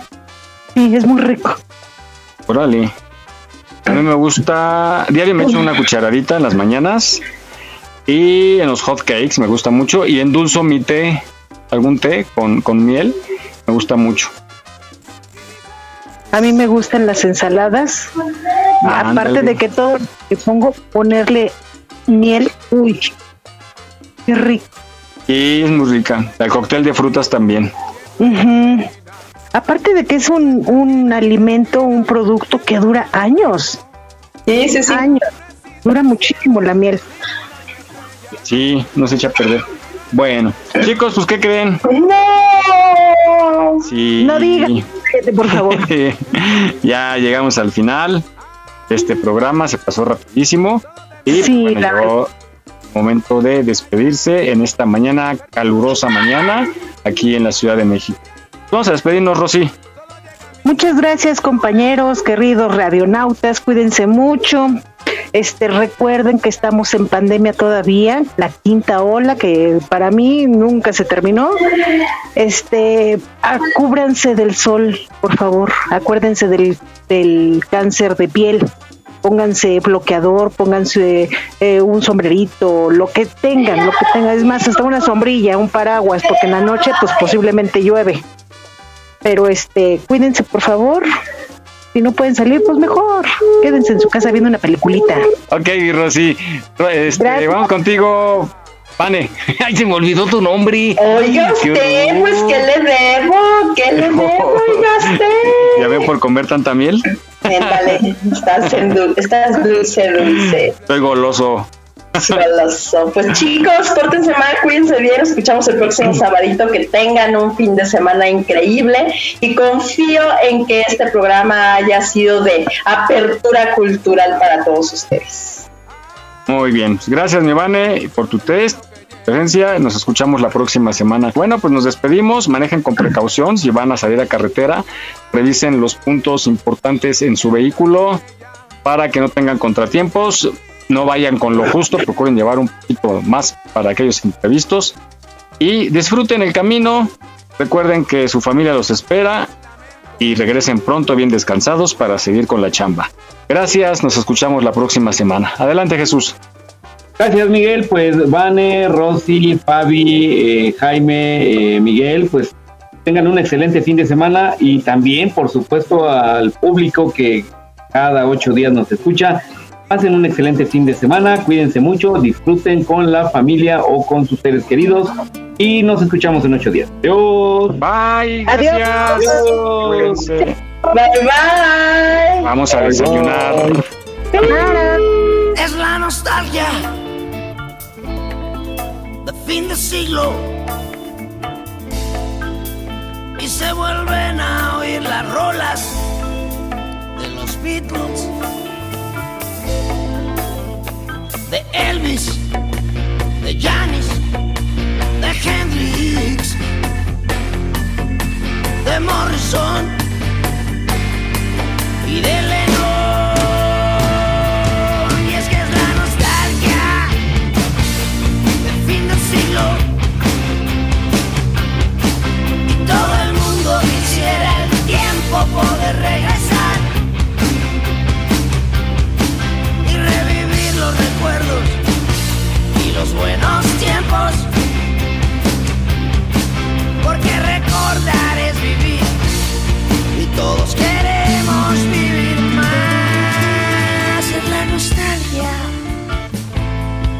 fin de siglo. Se vuelve a poner de moda la ideología del Che Guevara. Y todos quieren ser rebeldes y contestatarios, anarquistas y revolucionarios.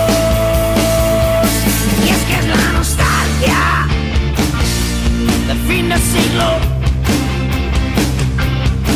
Y todo el mundo quisiera el tiempo poder regresar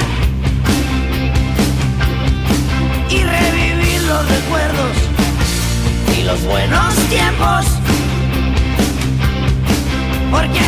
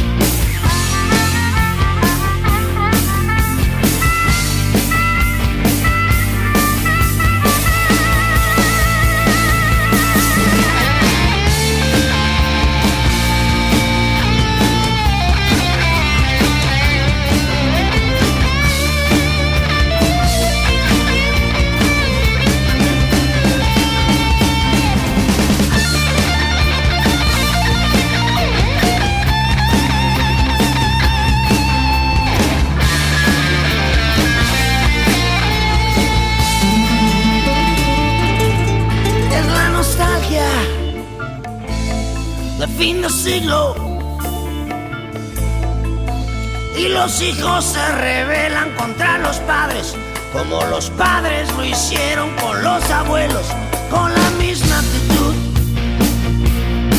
las mismas fachas, las mismas causas y hasta la misma música.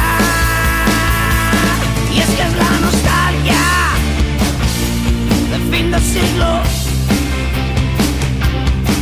Y todo el mundo quisiera el tiempo poder regresar y revivir los recuerdos y los buenos tiempos. Porque recordar es vivir y todos queremos